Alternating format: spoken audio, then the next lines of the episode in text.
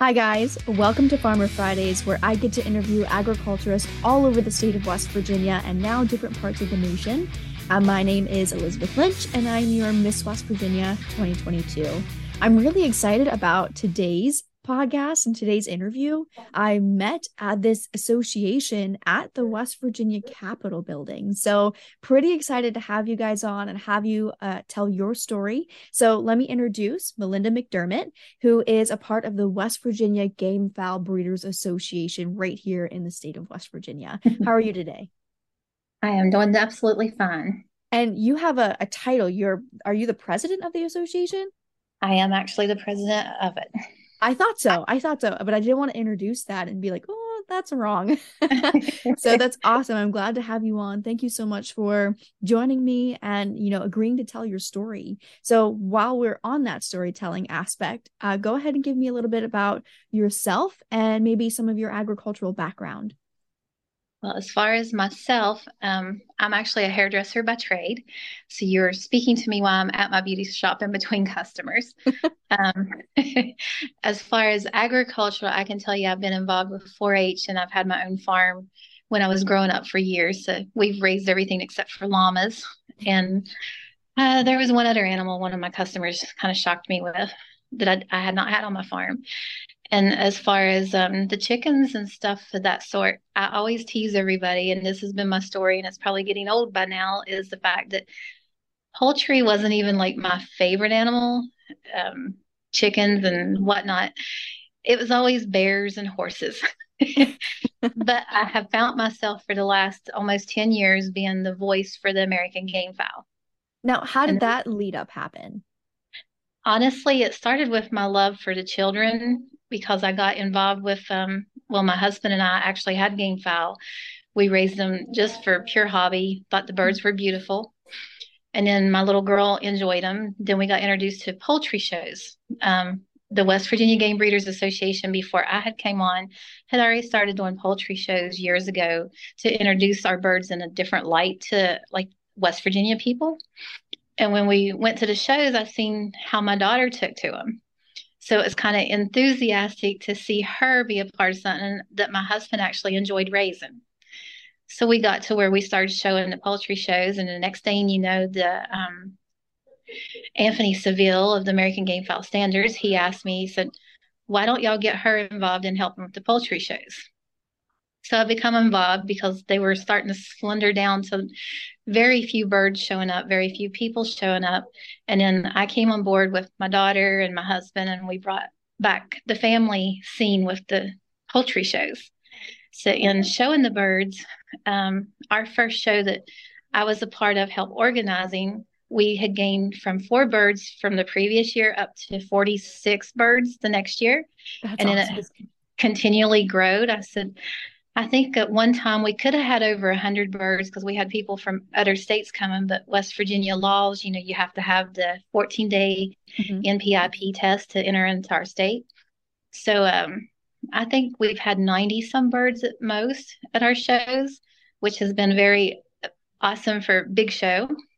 Um, and it's just been an enjoyment to get to help educate other people because a lot of people when you say game fowl they automatically assume the wrong ideas that the media has put out there and our goal is mainly to preserve this breed so that people can continue to raise them for future generations yeah so um, while you're on that topic let's go ahead and talk about the mission of the game fowl breeders association. You mentioned that it's all about the sustainability for uh, these different breeds in the poultry industry but what else is there? What else is involved? Honestly for decades the game fowl has gotten a bad rap mm-hmm. through social media before social media was popular even with the newspapers and TV and different um, animal activist rights, which I know that you're well aware of how anybody in agricultural fights animal activists and so forth.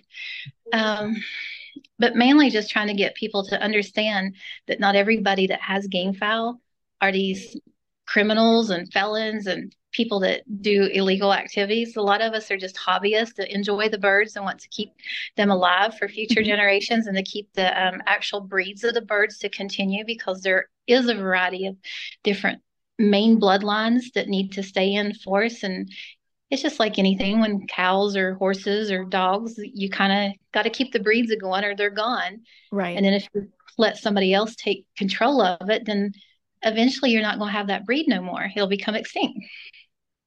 So keeping the positive stereotype for this alive and reducing any sort of negative stereotypes out there and that's super unfortunate that that's happening because you you're a prime example of somebody who takes very good good care of their animals and just wants to make sure that their breed is shown off. What kind of breeds do you guys typically have in the game fowl breeders association? Can you make a list oh gosh there is many, many different breeds but I, I, will tell you, um, they're when they do poultry shows, they usually put them in the categories. I know we show a lot in the APAs. If you get to looking in the APA Poultry American Poultry Association show, there is various, various, various breeds. I mean, the book is so thick that I can't even begin to quote them all. Um, and then when you get to the American poultry, they're considered like a jungle fowl which was introduced into America, which has been very intriguing because now when we do the poultry shows, we kind of put them into different categories where there's like brown light legs, brown dark legs. And basically what that is is like um, you go into Leipers, there's grays, there's Thompson whites, kelsos, Albanese, clarets, there's there's so many different breeds. I would love for anybody to come and watch one of our poultry shows just so they could get an idea. It's a first come first serve and see with your own eyes. Yeah, no, I completely agree. I think the best thing that anybody can do is if they're interested in this topic is go and experience it. Um are you guys have any shows coming up that people could actually come and watch or come and join? Well, here in West Virginia we actually do. We have um the Easter egg hunt which we do at Coonskin Park. We've gotten permission for the last, I think, six years or so from the county commission to do an Easter egg hunt for the kids at Coonskin Park here in Charleston. Um, it's not like our traditional big show, but some of our families do bring some of their birds for people to see and get an idea of. And I can go in and explain to them what the birds are and how they are raised and the care that is provided for them and usually our state agricultural veterinarian he's on call or she is on call there they test our birds before they're like set down on the ground mm-hmm. um, mm-hmm. and they're there to verify that we have been working with biosecurity measures and keeping our farms and our birds safe and not passing any diseases um, on top of that we have uh, the apa show it's the night before which is honestly there's no apa group here in West Virginia. So we go to Marietta, Ohio. They introduce us there with the game fowl. So we show along with the American Game Fowl or American Poultry Association. And then the very next day, this is going to be one crazy month for West Virginia Game Breeders Association because all in one weekend, we've got the APA show in Marietta on Sunday, or no, sorry, Saturday, March the 26th and that that opens doors like at seven registration they get their birds registered in um, about 9.30 the judging starts. The judge goes through and judges the birds. And if you're not familiar with the judging they judge them from their head to their feet just by standards. There is an actual standards book of what mm-hmm. each bird is supposed to meet. Then we go to sunday after that which is sunday march the 26th and that's when our Easter family fun day is. We invite everybody to just come out, bring a covered dish, and have a fun filled day with the family and see some birds. Then April the 1st at Ripley Jackson Fairgrounds is our big annual show that we have every year. It's in the show arena down there, and um, everybody from all across the state brings different birds. That's awesome. What a great opportunity, not just for um, the the breeders in West Virginia or the poultry industry in West Virginia, but also for people who might not understand. It's a great educational opportunity as well. And I did want to ask, are there any other educational opportunities that you guys provide through the association that can be accessed, uh, whether that's through Facebook or a website? Is there any other educational things that you guys provide?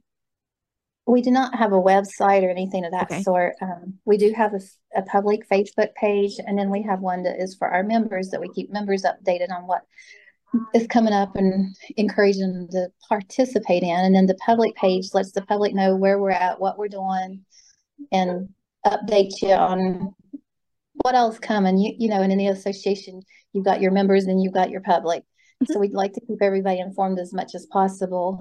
Um, and as far as education, we've been invited. We do like the Mercer County Fair. We've last year was a great opportunity to where the Mercer County chairman or something of the fair invited us to bring our birds and show at the Mercer County Fair, and we, we got to introduce our birds to several senators, and they were impressed as well as Dale Worley was there singing, and got to see our birds. So it was pretty cool. Yeah, that's a great opportunity. And and in this past uh, Christmas, we was with the I think it was Logan County chapter of Children's Home Society we we took gifts and stuff with the kids, and um, they'd invited us to their camp. Which unfortunately, we will be at the Mercer County Fair the day their camp is, because they wanted us to bring the birds and shows. So we're supposed to work out something with them to be able to get the birds introduced to their kids. Wow, that's amazing! Great education there. I I love that. Um, I love any group that's willing to make that effort to work on educating consumers and the average American about what their association stands for and what they're trying to accomplish. Um, and I've also noticed that you guys are very active in uh, West Virginia government. Why is that? Mainly because all of the government affects all of our lives. mm-hmm. I mean, I, ever since I've become president of this association, when I first become president, I had no clue how much involvement in legislation there was. To be honest, I was kind of like most average Americans who just like, oh, whatever will be, will be. And then it's like once you get involved and you start seeing how much different laws are passed and how bills become laws and how much it affects your everyday livelihood I just wanted to ask what legislation is out there in the state of West Virginia that will affect um, what you do through the association. I, am always on guard watching the personal private property rights, um, that anything to deal with animals, because everything it's like anymore you have to watch what affects the livelihood and the well-being of your animals mm-hmm. based on the opinion of others and we've all we've all been dealing with it and i hate to say it but game fowl has taken a very hard crush toll on that because of the bad influence of social media and all the negativity that's been enforced on these poor birds. And it's like every day that i struggle because i'm like i'm ready to just stop and not work for this no more then i'll hear the rooster crow. And i'm like somebody's got to be the voice for that rooster because this rooster needs somebody to be out there speaking for it because since I've been a president, I've noticed that everything on this God's green earth has a voice. And we want to be able to keep our property rights safe. So, in legislation, anything that comes about with property rights, um, privacy, ownership, that's where I'm at. Yeah, and that's frustrating sometimes, but the only way that things will change is if people use their voice. And that's exactly what you guys are doing. And I love that. I love that we're so doing, much. We're doing the best we can. I mean, it's yeah. hard. you being raised in agricultural, you yourself, you understand the American farmer for the most part. Farmers aren't very aware of what takes place within the um, legislation part of it because we've all we've all just raised our animals and done our thing but now it's like we're getting down to the crunch wire where things are starting to invade into our home territories and taken away our rights. So we have to defend our rights to help protect our families and our our pets, our birds and cows and you name it. Yeah, and I think as an agriculturist, you have to wear many hats. And yes. one of those hats is, you know, kind of being a lobbyist for yourself and what you do. And I really think that's why, you know, it's so important that you get involved with associations like yours and you get involved with the American Farm Bureau, in our case, the West Virginia Farm Bureau. But that's a great way to utilize your voice to make those changes to make sure that you're able to keep your business and you're able to sustain that business and you're able to have your backyard poultry and make sure that they're well taken care of as well. Exactly. I know, I know um, it all goes hand in hand. Some some have different beliefs than others and it's all good everybody's doing their thing and as long as you're doing your thing and you know be be who you are, do what you have to do, but in the end result is protecting what's yours. Yeah, I get that 100%. And I did want to ask so, kind of switching gears just a little bit, I wanted to talk about you as a backyard poultry person. You have these birds, all right? And the biggest threat to your birds right now, avian influenza. What are you guys doing through the association to make sure that avian influenza is staying out of West Virginia and you guys are increasing your biosecurity measures? Bill, on that note, I'm glad you mentioned it. We were um, talking to our state vets. They've been keeping us up to date on it. Um, Dr. Maxwell and Erica from up in Moorefield. They keep us up to date on what's going on. And I know so far West Virginia has been very blessed in not having no avian influenza issues. And as far as the avian influenza, our state with our birds, like I said, we have the state agriculture who anytime we need them at a presentation or a show, they're always testing our birds at any event that we go to to keep up. Um, we all practice the biosecurity measures on our on our farms, making sure our birds are clean. You got to make sure the grounds are safe, the water's safe, and you know, it, it, there's a lot to it, more than people realize. Because I know I, where I do hair and the price of eggs right now, everybody's like, "I'm gonna get some chickens." I'm like, it's not that easy, right?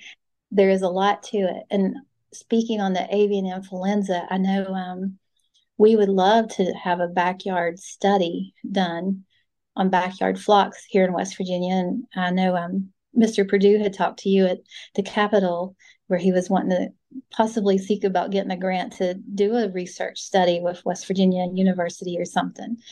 So hopefully we can link into some grants that uh, can help with that study to help all backyard farmers that have chickens of any sort, no matter what breed they are. I love that. And I love that you guys are staying active to make sure that your birds are staying healthy and you're uh, reducing the risk of disease across your farms. And something that I did want to mention for those who are listening at home, um, just so that you know, the West Virginia Department of Ag, they do testing for avian influenza and pullorum typhoid, and that is free. That testing is free and it's a free service offered through the Department of Ag. So make sure you're taking that and you're using it as much as you possibly can just to make sure that you're trying to reduce um, the risk of avian influenza in your area and with your backyard birds. Um, and then biosecurity measures. I love that you talked about that. I love that you guys are active with that.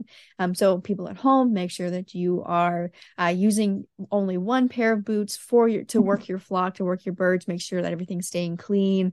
Um, you're reducing any sort of outside um, environmental factors such as more people visiting your farms than what you should. So make sure it's just you and your family. Um, make sure that you are uh, reducing any sort of environmental factors factors in the sense that you're trying to reduce any sort of migratory bird interaction. Um, so try to look up more biosecurity measures if that's something that you're interested in or something that you're really concerned about. But reducing avian influenza in the state of West Virginia is huge right now. Um, and we don't have any cases of that. So that's super exciting. Whereas every state around us has avian influenza. So we're doing a great job here in the state. And I love talking about that. Um, so thank you so much for touching on that subject.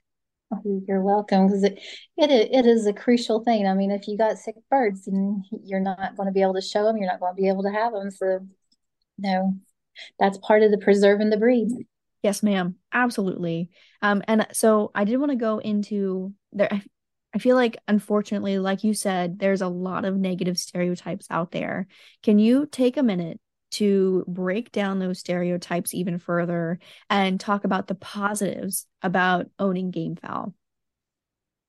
Now, when you're saying the negative stereotypes, um, what stereotypes are you to so you mentioned um so the social media aspect of things, um, yes. what people are putting out there. I wanted you to go into that just a little bit, if you could talk about, if you were felt comfortable talking about that.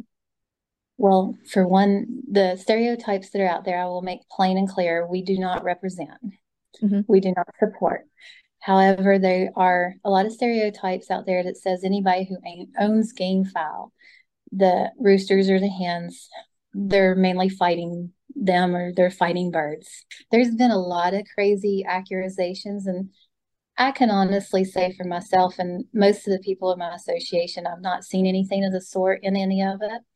Um, those are the stereotypes we want to change because of the fact that every time I go to the Capitol and I'm talking to a senator or a delegate, or even like when I introduce myself to you, and when we set the table up at the Capitol where we met people, it was like in general, people came to us and they was like, oh, game fowl peasants and this and that. And I was like, no, we represent the game fowl rooster and the hens.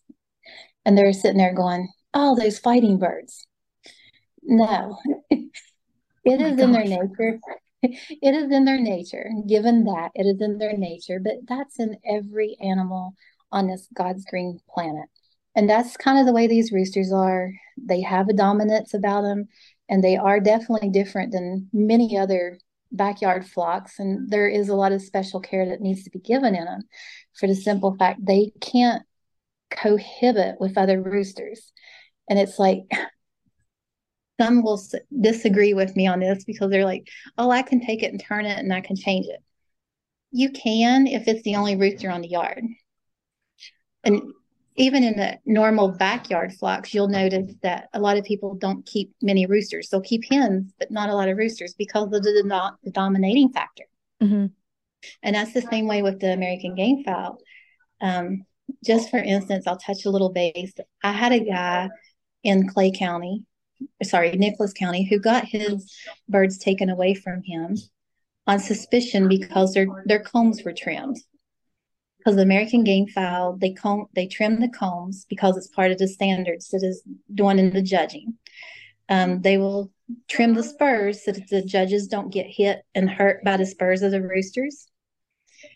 And then when you actually come to a show and follow the standards book, you'll understand a little bit more about it or how the judges do. It's just like in a dog show when they clip the Doberman's tail or so forth. You know, I know everybody's like got their different opinions on what's what, and that's that's a touchy basis. Um, but when you got the American game fowl, like I said, you trim the combs, you trim the spurs.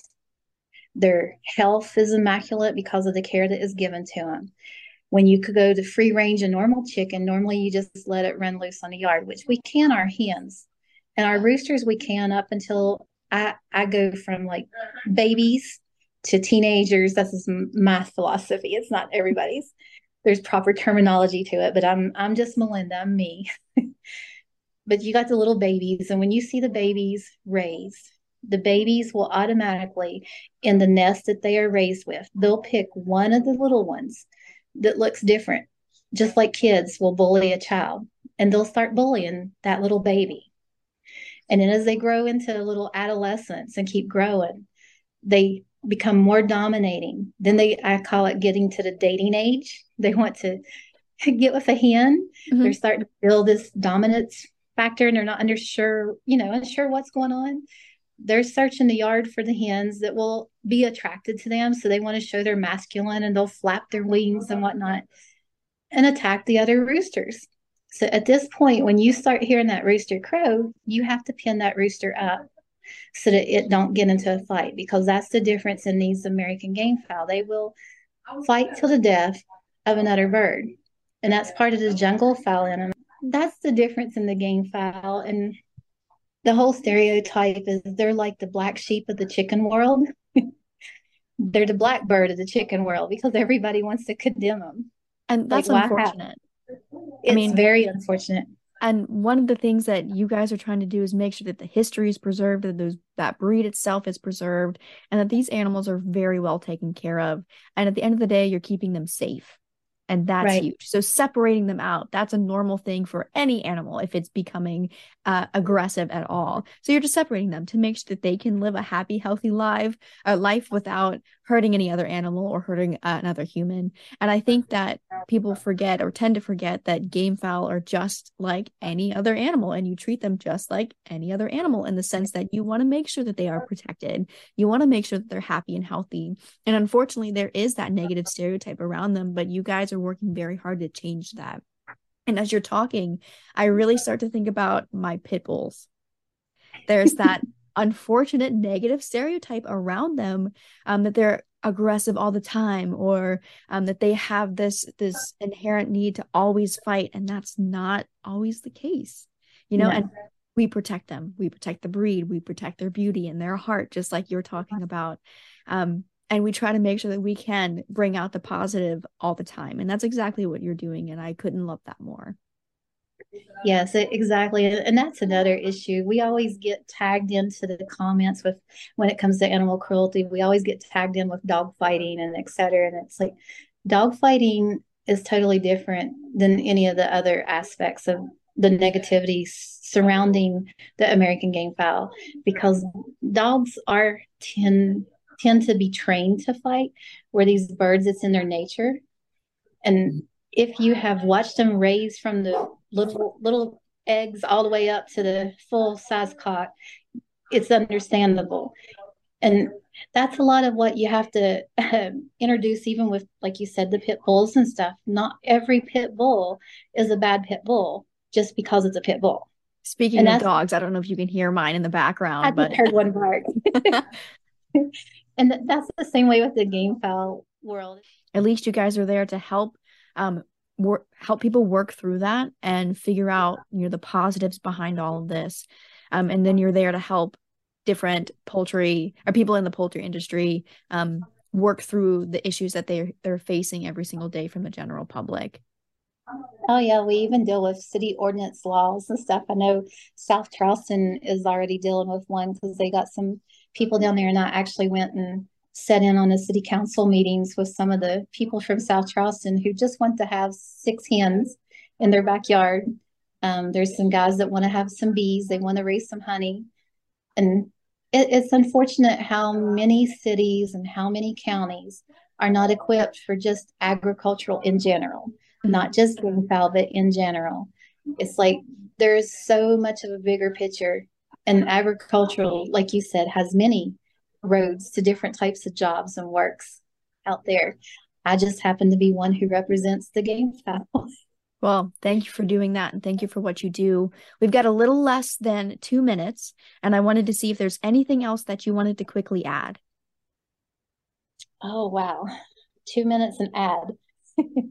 well, first, I would just like to thank you for the opportunity that you have given me to speak on behalf of the game fowl and the West Virginia Game Breeders Association.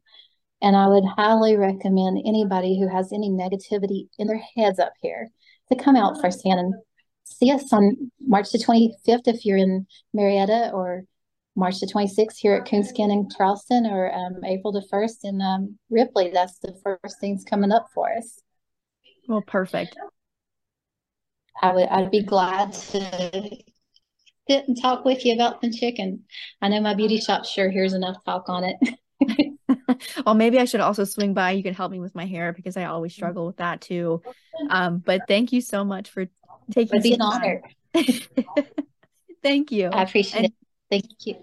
And thank you very much for taking the time to speak with me today and be a part of this podcast. I appreciate you sharing your story. It does mean a lot.